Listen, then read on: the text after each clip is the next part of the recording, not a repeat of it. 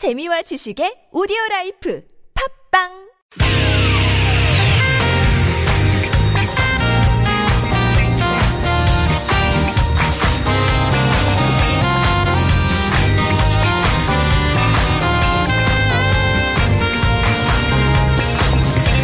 이유가 뭐지? 도대체 뭐 때문에? 세상 만사 궁금한 이야기들을 꼼꼼하게 살펴봅니다. 최진봉의 왜?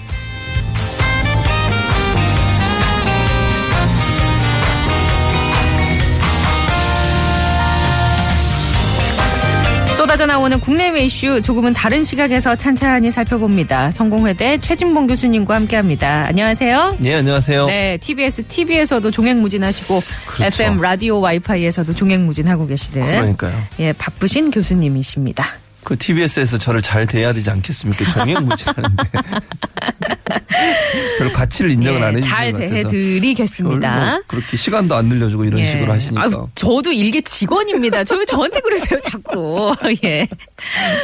자, 새 정부 들어서 검찰이 수술대 올랐어요. 예, 그렇죠. 검찰 개혁을 뭐 지금까지는 해야 한다, 해야 한다. 예. 이런 의견이 참 많았는데 최근에 돈봉투 만찬 사건 때문에 더 이게 수면 위로 부상을 확 했, 했고요. 그랬죠. 예. 그 사건 내용을 짧게 짧게. 또 시간이 없으니까. 짧게 해야 되죠. 네. 두 사람이 나오죠. 출연 출연 인물이 두 네. 사람 이영렬 전 서울중앙지검장, 안태근 전 법무부 검찰국장 두 네. 사람이 만찬을 했습니다. 그런데 부하 직원들을 데리고 왔어요. 이영렬 전 어, 지검장 같은 경우에는 4명, 안태근 전 어, 검찰국장은 2명의 네. 직원을 데려왔는데 경력금을 서로 주고받았습니다. 예. 그래서 이영렬 전 어, 지검장은 70에서 100만 원씩 봉투에 음. 넣어서 데려온 부하 직원들을 줬고요. 어, 안태근 전 검찰국장은 100만 원이 든 봉투를 두 명에게 줬죠. 그래서 이제 이게 특수활동비라고 그렇죠. 하는 건데. 요새 문제가 되고 있는 네, 특수활동비요. 오늘 근데 문재인 대통령 그 얘기했잖아요. 자기 특수활동비 네. 안 쓰겠다. 칫솔도 내돈 네. 사비로 사서 그렇죠. 쓰겠다. 개인이 그러니까 뭐 가족과 식사하고 이런 건 다 자기 돈으로 하겠다 이런 얘기를 하면서 이게 이제 논란이 되고 특수활동비라는 게 기록을 안 남겨도 그렇죠. 돼요. 영수증. 첨부를 안 해도 되는 그런- 홍준표 전 지사가 그랬잖아요. 자기 눈먼 돈. 네, 네. 눈먼 돈이라고 특수활동비 가져다가 국회에서 예. 자기 그 부인한테 그렇죠. 생활비 드리고 네. 4천만 원 뭐 이렇게 네. 이런 식으로 하니까 그러다 보니 이게 이제 검찰에 문제가 문제가, 됐고. 돼서 이게 이제 조사를 어, 대통령이 감찰 지시를 감찰 했고. 지시를 했고 그래서 검찰 개혁이 어, 급물살을 타게 된 계기가 됐죠. 이 사건을 계기로 이제 윤석열 대전고검 검사가 서울중앙지검장으로 승진이 그랬죠. 됐어요. 네, 맞습니다. 근데 사실 검찰 내부에서는 전임자보다 다섯 기수나 낮은 네. 예, 검사가 서울지검장으로 와서 예. 뭔가 내부적으로도 동요 아닌 동요가 음. 있었고 이거 어떤 의미라고 보세요? 첫째는 이제 윤석열 검사 하면 국정원 댓글 사건이 그렇죠. 가장 먼저 떠오르죠. 네. 국정원 댓글 사건이 외압에 의해서 중단됐다. 잘못된 방향으로 조사가 됐다라고 항명파동 일명 나는 항명- 조직에 사람에 충실 하는 게 아니라 충성하지 않는다. 조직에 충성한다 예. 이렇게 얘기했죠. 그러면서 어, 압력이 있어서 제대로 조사를 못했다 음. 이렇게 얘기를 하면서 어, 큰 파장을 잃어, 어, 잃- 잃었고요. 또 하나 이분 하면 생각나는 게 특검입니다. 특검 수사팀장으로 예. 합류를 해서 어, 특검 조사에 최순실 박근혜 게이트를 조사했던 분이고 음. 이두 가지 상징성은 결국 뭘 의- 의미하냐면 박근혜 최순실 국정농단 사건을 명확하게 조사할 수 있는 인물이다 네. 하는 것이 문재인 대통령이 어, 윤석열 어, 네. 지검장이죠. 서울중앙지검장을 임명한 배경이고 또 하나는 국정원 대권 사건으로 봐서 조직에 충성하지 사람이 충성하는 사람이 아니다. 즉 네. 음. 원리 원칙주의자고 법과 원칙에 의해서 수사할 수 있는 분이다고 하는 예. 것이 어, 문재인 대통령 윤석열 어, 검사를 예. 서울중앙지검장에 임명하게 된 배경이라고 볼 수 있겠습니다. 그 아까 전에 잠깐 얘기가 나왔지만 예. 검찰 조직의 문화의 특성 중에 하나가 그 좀 기수 문화 그렇죠. 그런 경색된 예. 그런 문화가 분명히 존재를 하잖아요. 예. 0255번 님도 검찰의 문제는 기수별로 조직화가 되어 있다는 것입니다. 그렇죠. 업무 중심으로 개편할 필요가 있고 이렇게 생각하는데요라는 문자를 주셨는데 예. 어, 이 부분에 대해서는 어떻게 생각하시나요? 내부적으로도 사실 반발이 예전 노무현 전 대통령 때보다는 그렇게 크진 않지만 그럼에도 불구하고 뭐 몇 건 정도의 그런 내부 망에 글들이 올라오긴 그랬었죠. 하고. 예. 그래서 일단 반발이 있긴 합니다. 전혀 없는 건 아닌데 그런데 이제 도도한 물결 자체를 거스를 수 없는 상황이에요. 음, 그리고 이제 우리 국민들의 수준이나 네. 그렇죠. 런 보고 있는 눈 시선 자체가 굉장히 매의 눈으로 지켜보고 그렇죠. 있으니까. 그러니까 문재인 정부의 출범은 촛불 혁명으로부터 시작 하는 거예요. 그럼 국민들이 검찰 개혁에 대해서 엄청나게 요구가 크다고 하는 거. 문재인 정부에 가장 많이 원하는 설문조사 결과를 보면요. 가장 적폐. 원하는 것이 네. 음. 뭐냐면 적폐청산과 함께 검찰 개혁이에요. 그러니까 검찰 개혁은 국민 모두가 요구하고 있는 것이고 지금 야당도 자유한국당 빼놓고는 대부분의 야당이 동의하고 있는 부분이에요. 그래서 검찰 개혁의 필요성에 대해서는 공감대가 형성이 돼 있어서 검찰 내부의 반발이 그걸 뛰어넘을 만큼의 음. 파괴력은 없다고 네. 보고 또 한 가지는 이제 어 지금 법무부 차관하고 검찰 차장을 예. 어, 좀 안정성이 있도록 한 기수 낮은, 그러니까 검찰총장보다 한 기수 낮은 분을 차장으로 선임을 했고요. 또 법무부 차관으로 임명을 했는데 그거 자체가 뭐냐면 윤석열 지검장의 그런 인선으로 인해서 검찰이 충격을 받았다면 네. 법무부 차관과 검찰 차장을 그래도 안정적인 안정적으로? 인물로 예. 앉혀서 검찰의 반발을 일정 부분 좀 무마시키는 그런 음. 네. 효과도 있었다고 볼 수 있겠습니다. 자, 그러면은 문재인 정부가 과연 검찰 개혁을 잘 해내갈 수 있는지, 예. 해나갈 수 있는지, 어떤 밑그림을 그리고 있는지 이목이 집중되고 있는데, 예. 오늘 이제 조국 민정수석이 예. 검경 수사권 조정 문제를 언급을 했어요. 그랬죠. 예, 그 부분을 좀 짚어보죠. 가장 이제 검찰 개혁하면 가장 먼저 떠오르는 말이 검경 수사권 문제인데 네. 검찰이 갖고 있는 권한이 세 가지가 있어요. 네. 수사권, 그다음에 기소권, 영장 청구권. 음. 이세 가지 때문에 검찰이 엄청나게 막강한 권력을 행사할 수밖에 없거든요. 사실 일반인의 입장에서는 예. 뭐 이런 어떤 재벌과 관련된 수사, 예. 정치인과 관련된 수사 이런 거 말고는 일반인이 수사권, 기소권, 영장 청구권 내에 네. 그 범주 안에 들어가는 게 당사자로서 들어가는 게 쉽지 않잖아요. 그렇죠. 렇게 예. 그렇기 때문에 잘 안 하다할 수도 있는데 간단하게 우리가 네. 수사권, 기소권, 영장 청구권이 어떤 뭐냐? 것인지 예. 예, 좀 짚고 넘어갈까요? 예를 들면 이런 거죠. 수사권이라고 하는 것은 경찰이 수사를 하고 조사를 하더라도 검찰의 지휘를 받아야 돼요. 음. 그러니까 검사가 지휘를 해서 경찰의 수사를 일정 부분 통제할 수 있도록 돼 있거든요. 네. 그 부분을 사실 이제 독립시키자고 하는 것이 문재인 정부의 추진 사항이고요. 그다음 영장 청구권은 영장을 청구할 수 있는 유일한 권한을 경찰은 갖지 않고요. 네. 검찰만 갖고 있어요. 그 어떤 범죄인에 예. 대해서 영장을 청구할까 구속영장 청구를 할까 말까를 결정하는 게 검사라는 거죠. 음. 그러니까 경찰은 검사가 결정하는 대로 따라야 돼요. 네. 그러니까 조사는 경찰이 하더라도 실제 영장을 청구할지 말지를 결정하는 건 검찰이고요. 기소권도 마찬가지. 기소를 할지 말지를 결정하는 것도 음. 그것도 검찰만 할 수 있어요. 그럼 경찰이 수사를 해서 만약에 이건 영장도 청구해야 되고 기소할 만한 가치가 있는 사건이라고 생각해서 기소를 건의를 해도 검찰이 그걸 거부해 버리면 네. 기소도 안 되고 영장 청구도 안 되는 거죠. 음, 실컷 수사를 해놓고도 예, 그렇죠. 그러니까 이게 그 어떤 권력이라고 볼 수 있는데 그거를 남용하거나 예. 혹은 봐주기식으로 수사하는 게 문제가 되는 거잖아요. 그렇죠. 적당하게 균형이나 견제를 할 만한 그런 기관이나 기관이 권력이 없어요. 없으니까. 더더욱 문제가 되는 것은 그러다 보니까 검찰 내부의 인사에 대해서는 기소나 영장 청구 기- 어, 영장 청- 청구율이 낮다는 거예요. 음. 제 식구 감싸기잖아요. 그렇죠. 예. 그래서 이번에도 사실 이 그 만찬 네. 사건을 경찰이 조사를 들어갔어요. 예. 왜냐하면 감찰하라고 그래서 네. 물론 검찰 내부에서 감찰을 하지만 경찰에서는 경찰 나름대로 시민사회단체가 이 두 사람을 고발을 했거든요. 그 고발건을 받아서 경찰이 수사를 하고 있는데 이것도 만약 수사권 독립이 안 되면 검찰에서 하지 마 또는 음. 네. 검- 기소 안 해 하면 예. 기소가 안 되는 상황으로 갈수 그렇죠. 있다는 거죠. 그래서 사실 우리가 영화 같은데 보면 예. 검찰과 경찰이 대립하는 그런 구도의 영화를 쉽게 찾아볼 그렇죠. 수가 있잖아요. 예. 예. 따로 수사를 하고 투트랙으로 수사를 하고 예. 경찰은 경찰대로 검찰은 왜 내 말을 안 들어 예. 왜 멋대로 해 약간 그러면서 뭐 이제 그런 얘기들이 발생하는 그런 게 현실적으로 존재할 수 있다 충분히. 그럴 수 있죠. 충분히. 네, 오늘 이제 그 국회 아니 조국 청와대 예. 민정수석이 기자회견을 한 걸 보니 예.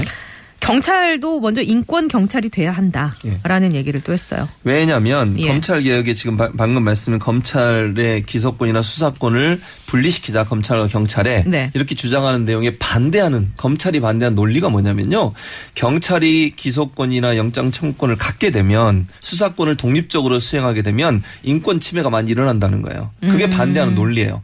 그러니까 경찰이 강압적으로 수사하고 폭, 폭력을 네. 음. 행사하기도 하고 아니면 죄 없는 사람도 잡아들일 수 있는데 지금까지는 검찰이 그걸 어느 정도 견제해 줬다. 그런데 경찰한테 만약에 수사권을 독립시켜 주면 그런 인권 침해적인 요소가 많을 것이다. 라고 하는 것이 검찰의 논리거든요. 그래서 조국 민정수석 입장에서는 경찰이 수사권을 독립적으로 가지려면 이 문제가 먼저 해결돼야 한다고 보는 거예요. 음, 인권 침해적인 요소가 방지가 돼야 한다. 그렇죠. 그래야만 검찰로부터 경찰이 수사권을 독립적으로 가질 수 있는 요소가 된다. 그래서 전제 조건은 결국 인권을 어떻게 보호할 거냐. 음. 이게 이제 경- 경찰이 어떤 형태로 이 부분을 보완할지에 대한 계획을 내놓으라고 조국 민정수석이 요구를 한 것이죠. 그러니까 경찰 입장에서는 일종의 선물이자 숙제이겠네요. 그렇죠. 예, 네. 두 가지가 함께 가는 거죠. 이것을 자체적으로 어떻게 실행할 것인지를 고민을 해야 할 것이고. 예.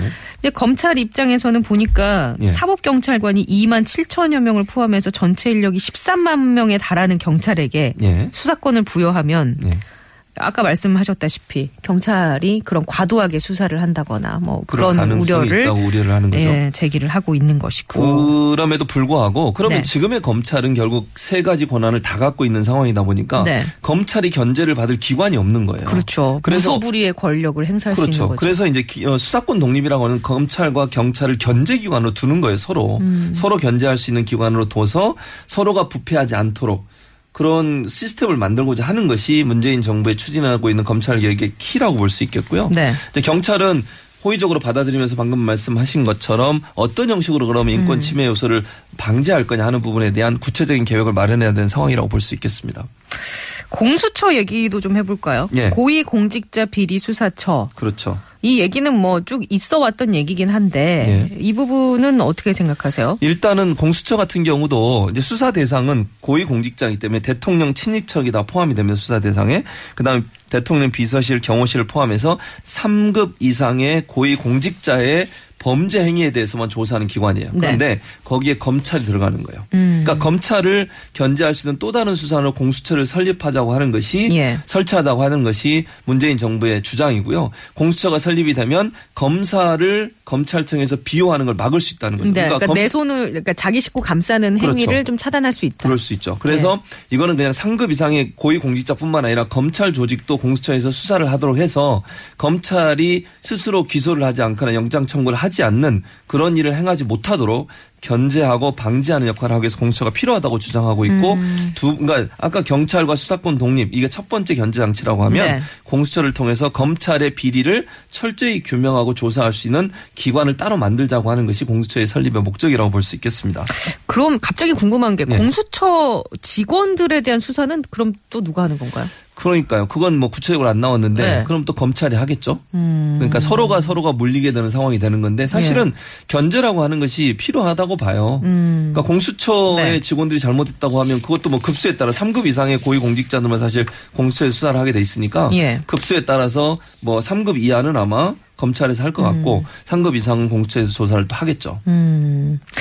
그 지금 수사권 조정 문제 네. 그리고 공수처 얘기를 나누어 봤는데 이거 말고도 뭐 조국발 검찰 개혁 어떤 수가 나올 거라고 보세요? 뭐 지금 현재로는 이 두 가지가 가장 크게 어 되고 있는 부분이고 기소 독점권을 일단 없애는 것도 기소를 네. 지금 사실은 그러니까 아까 말한 검경 수사권 조정은 기소 어, 수사권을 경찰이 독립적으로 갖는 걸 얘기하는 거고요. 공수처 신설 같은 경우에는 고위 공직자 네. 비리 수사처를 만드는 거고 예. 기소 독점권은 둘 다 기소할 수 있도록 만들어 놓는 거예요. 그러니까 지금 현재는 검찰만 음. 만- 기소할 수 있거든요. 네. 근데 경찰도 기소할 수 있도록 하는 그런 부분들을 새로 또 어, 음. 예. 도입하는 방안도 논의되고 있다고 볼 수 있겠습니다. 그렇군요. 예. 그러면 이 부분은 어떻게 생각하세요? 검찰총장이 어떤 인물이 될 것인지 사실 예. 외부에서 영입될 가능성이 있는지에 대한 의견을 어, 예. 예. 지금 이거 뭐 있다고 봐요. 그러니까 문재인 정부에서 외부 영입이라는 게 이런 거예요. 네. 전혀 검찰과 관계 없는 사람일 수도 있지만 검찰에서 일하다가 옷을 벗고 네. 변호사 생활을 하던 분 중에 다시 데려오는 거죠. 예를 들면 뭐 박영수 그렇죠. 뭐 예. 특검도 네. 특검 대상이. 될 수 있고요. 아니면 검찰 조직에 오랫동안 몸담, 몸담았다가 지금은 밖에 나와서 변호사 네. 음. 생활을 하시는 분을 다시 투입하는 방안도 있을 수 있을 것이고 아니면 뭐 판사 출신도 예. 음. 할수 있겠죠. 그런 방안. 그래서 왜 이게 외부에서 들어가는 게 필요하냐면 내부적으로는 스스로가 정화할 수 있는 능력을 상실했다. 상실했다 고 보는 거죠. 그래서 외부의 사람이 들어가서 문제점을 제대로 보고 그 문제를 아주 힘있게 추진해 나갈 수 있도록 해야 된다는 관점에서 보면 예. 외부 인력이 들어가는 것도 나쁘지 않다. 음. 그래서 검찰총장과 법무장을 누- 법무부 장관을 누구로 임명할 거냐가 지금 초미의 관심사인데 그렇죠. 예. 지금 민정수석의 조국 네. 교수를 임명을 했잖아요. 비검찰 출신. 그렇죠. 예. 그것도 사실은 의미가 있는 거죠. 예. 그러면 조국 수석이 갖고 있는 생각과 또 문재인 대통령이 갖고 있는 생각과 일치하는 생각을 갖고 있는 분 중에 한두 분을 검찰총장으로 법무부 장관 내정자로 내정을 해서 검찰 개혁이 힘있게 추진될 수 있도록 음. 하는 그래서 아마 외부에 있는 인사들을 영입하려는 그런 움직임이 있다고 볼 수 있겠습니다. 그 뭐 공수처 설치 같은 경우는 국회에서 좀 협조를 해줘야 아, 되는 그렇죠. 부분이고 이게 네. 뭐 생각이 일치한다고 해서 네. 이게 뭐 실행할 수 있는 부분은 또. 아니니까요. 네, 공수처 같은 네. 경우는 법으로 만들어야 돼요. 그래서 그러니까요. 음. 법률 개정 사항이기 때문에 국회에서 동의를 안 해주면 할 수가 없는 상황이죠. 자, 그럼 끝으로 예. 사실 우리나라 검찰 국민들의 실망감이 있었던 것도 사실입니다. 예. 뭐 정치 검찰 이런 얘기도 많았고 그랬었죠. 이런 부분은 어떻게 우리가 회복을 할 수 있을까요? 저- 예. 뭐 외국의 사례라든지 개인적인 의견이 있으시다면요. 외국의 사례를 하나 소개해 드릴게요. 우리나라에서 예. 전혀 생각하지도 않고 얘기가 안 나오고 있는데 미국은요. 주정부, 주정부라고 하면 미국은 이제 그 지방 자치가 이루어지고 있지 네. 않습니까? 주 정부의 검사장을 선거로 뽑습니다. 아, 그래서 미국은 선거할 때 예. 미국 주정부의 주 정부의 검사장은 선거로 뽑기 때문에 변호사도 입후보하고요. 또 일반 검찰에서 일했던 사람도 입후보하고 이래서 음. 네. 사람들이 뽑아요. 그래요. 임기 이제 정해져 있고 또 그렇죠. 이제 임기가 임기. 끝나면 또, 또, 선거하고. 그 이것도 어찌 보면 우리가 한번 시도해 볼 수 있는 방안. 물론 조금 우리나라에서는 좀 어, 이렇게 급진적인 방법일 음. 그렇죠. 수 있는데 예. 미국은 그렇게 하고 있어요. 네. 그러다 보면 결국 국민의 눈높이 맞게 또 선거에서 음. 좋은 결과가 얻으려면 국민들이 어, 박수 보내고 그렇죠. 좋아하는 일을 할 수밖에 없는 또 거죠. 예전 같이 그냥 국민이 정보에 무지하고 그런 예. 국민이 아니기 때문에 그렇죠. 예. 네. 그것도 하나의 방법으로 검토해 볼수 네. 있지 않을까 하는 생각이 듭니다. 알겠습니다. 네. 자, 오늘은 어, 검찰 개혁에 대해서 좀 살펴봤는데요. 시간이 벌써 다 가죠. 그러니까요. 저희가 오늘 노래도 안 듣고 바로 얘기만 했는데도 시간이 이렇게 빨리 갑니다. 부족합니다. 시간이. 예. 고려해 주시기 바랍니다. 고려할 수 있을 때 예. 고려해 주세요. 다음 주에 만나 뵙겠습니다. 고맙습니다. 네, 감사합니다. 자, 지금까지 성공회대 최진봉 교수님과 함께했습니다.